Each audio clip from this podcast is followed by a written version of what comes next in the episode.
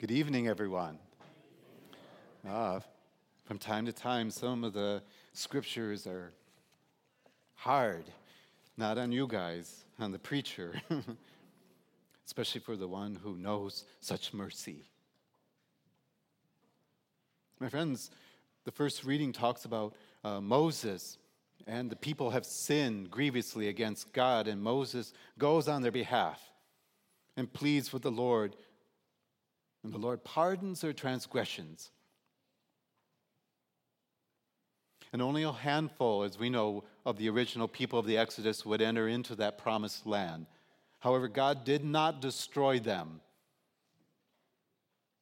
Yes, they wandered 40 years in the desert, and they would die, as we would say in our vernacular, of natural causes old age, Paul, in our second reading, testifies to the, the Lord's mercy and his love and his grace, having repented and converted, being a former persecutor and murderer of Jesus' followers. Being forgiven, he goes about preaching the good news, and at the same time, he makes reparation. We don't talk about that with Paul, but he makes reparation. And it's with joy uh, that he does so for the harm that he had done. My friends, in our gospel, three parables are put forth to us. And um, I want to quickly move through the first two and focus on the last one. Uh, but to put it in its perspective, um, the Pharisees and scribes are fighting with Jesus. He's just had a fight with them. And you should know uh, that the Pharisees and scribes, they had a saying back then as history tells us. There will be joy in heaven over one sinner who is destroyed by God. This is why Jesus says, and re- he refuted that and he said, There will be joy in heaven to them. We've all heard these parables, and I want to tell you the lost sheep. Jesus is so clever you see, he speaks to the heart of everyone who's near him. He understands uh, the gender differences of the men and the women and how they would understand things differently. So he first talks to the men. He says, What shepherd would not go after that sheep? And he knows that the men, this, belong, this is their job, this is what they do. So they would understand. They would empathize with the plight of the shepherd. Wow, man, and they would go after that sheep. They knew exactly what such an event and search would entail and mean. They sense at once then what Jesus is trying to tell them the tremendous love of God for sinners and the length to which God would go, and they would understand with overwhelming joy themselves to find the sheep. Now, the difference is those shepherds would have bragging rights. You should have saw I had to jump over the hill over there and grab the thing. You see, that's what he said. And he calls his friends and he brags about it. Hmm. God does not brag. But they would understand the meaning that Jesus is putting forth. That's for the men. To the women present, Jesus says, and what woman?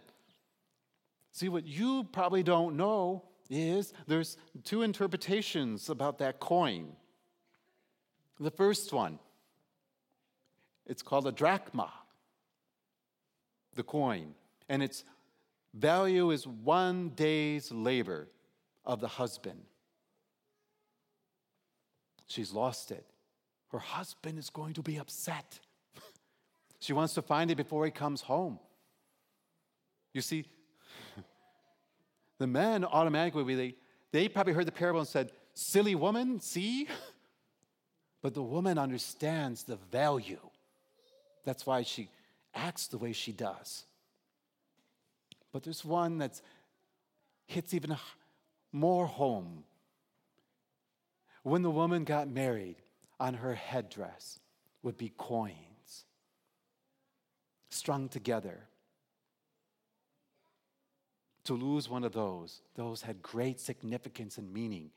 To lose one would be the equivalent of losing the wedding ring. That is why she acts so foolish, because the men would say, oh, sentimentality and nostalgia nonsense. But the women know. The woman They would search for that wedding ring. You see, that represents it. They would do whatever was necessary. You see, immediately the women said, We know what he is talking about. We know the length to which I would go to find that. And now we understand what he's saying about God. You see? More to learn about the parables. All of these speak about the great care and love of God for his people. It tells the great lengths to which our God will go to keep us safe. Safe from what, Father Mark? From being lost, by going astray, in another manner of speaking in theology, speak, being distanced from God by sin. Of the three parables, the prodigal is the one I want to talk to you about because it has the most details about the sons? No. Yes and no. But about God. Now, first, we must understand the great danger of sin. Look past me at the center of the sanctuary. Look at the cross. See the sacrifice that God incarnate did for you. In the words of a very famous priest from Michigan, if in a manner of speaking, the sacrifice is the cure, I want you to look at it. If that is the cure, the remedy for sin, and it took Jesus, who is God, to be tortured and brutally treated, how terrible must the disease be then? If that is the cure, how horrible is the wound and the disease. And the disease I'm talking about is sin. Two past popes, Pius XII and John Paul II. Here's what they said about what is the most grievous sin. He said, In our time, the most serious sin is the loss of the sense of sin, which implies that people do not think sin exists or they dismiss it as some archaic thing. But sin does exist, and it is a disease, and it is harmful. It destroys and kills.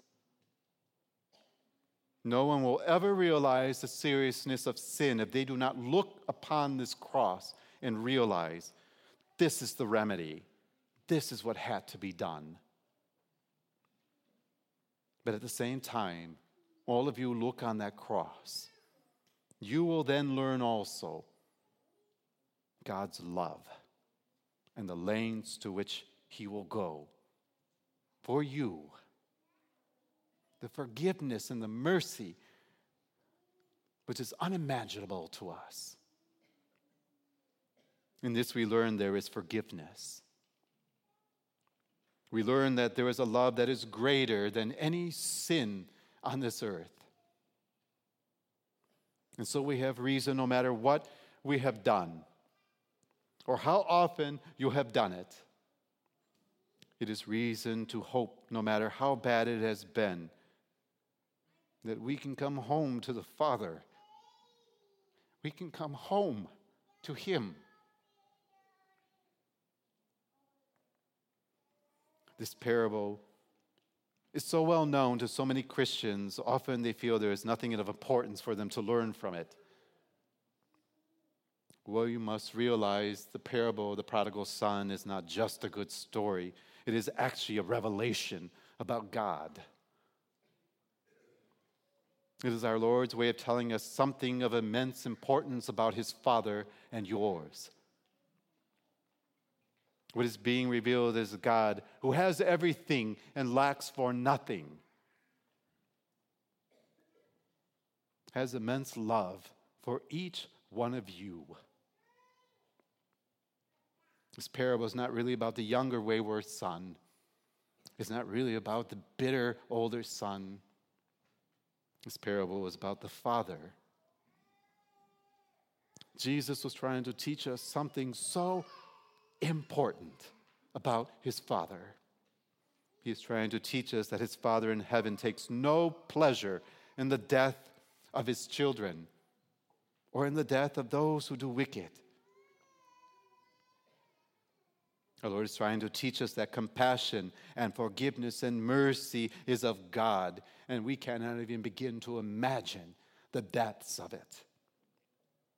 He's trying to teach us that the Father's love for each and every human being is beyond, beyond anything, anything we could imagine or hope for.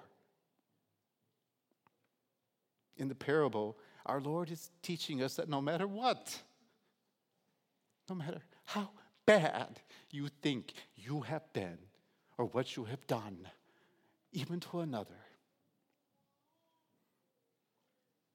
no matter how bad you have messed up, you can come back to Him. You can return to Him. We can always come home.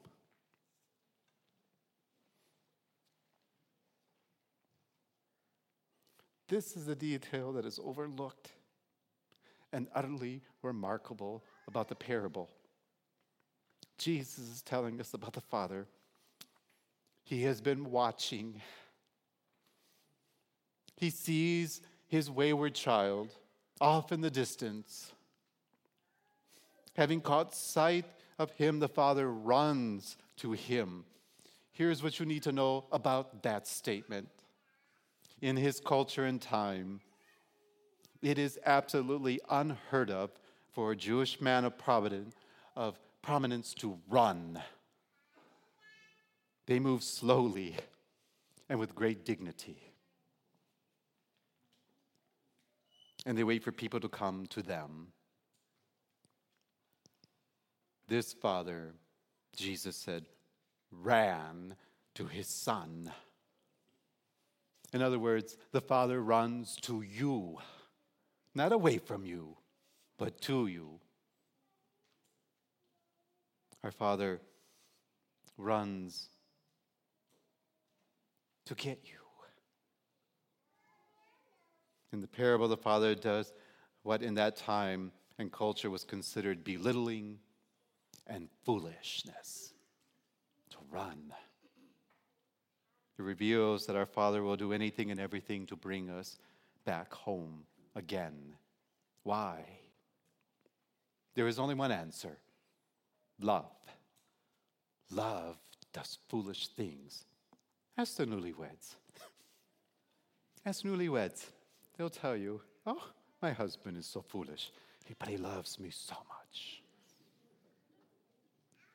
I suspect they say the same thing 50 years later. Oh, he's been so foolish, but he loves me so much. If someone here feels they have sinned so grievously, or they actually have sinned so grievously, then look to the younger son as the example in the parable. That son says to the father what amounts to nothing short of, You are dead to me. Give me what is mine. Or, I can't wait for you to die. Give me my money. And so he takes the inheritance and goes off to a foreign land and squanders it in the most sinful and disgraceful way. And then he becomes destitute. And he works on a farm, not just any farm, a farm feeding pigs, a creature that they can't touch. And they can't touch it because they associate pigs with demons. And the boy is tending to them. There is no thing more disgraceful and deplorable to a Jewish man than that.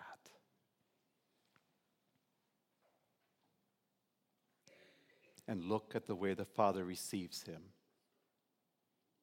That is our Heavenly Father that Jesus is talking about.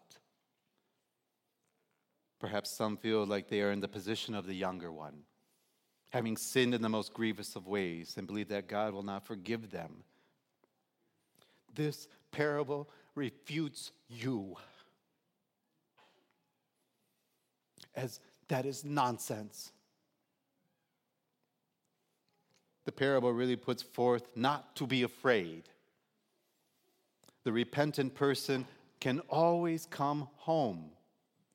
And if anyone feels that they are in the position of the older son, standing in judgment of everyone and anyone, and think that such people should suffer and pay greatly or worse, that those people must earn the Father's love and forgiveness, the parable refutes them also.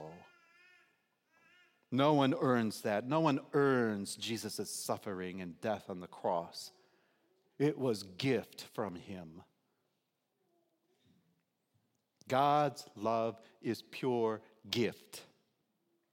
Forgiveness is gift for the one who repents. But real and sincere contrition will always seek to remedy the harm that has been caused by sin. Love will want to make reparation, even though God forgives. That's what Paul is getting at. However, his grace is gift and is always poured out upon the one who will receive it. Our Father in heaven is generous in his love and his mercy. Committing sin is turning away from God. John the Baptist proclaimed, Repent and believe. To repent is to come back to God. And to come back to God is to come home. You call out to the Lord with all your heart. God the Father hears your cry. And Jesus says, He will come running to you.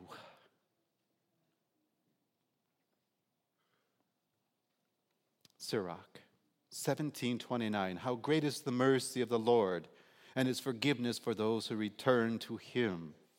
Second Chronicles 39 If you return to the Lord, you away his face from you, if you but return to him.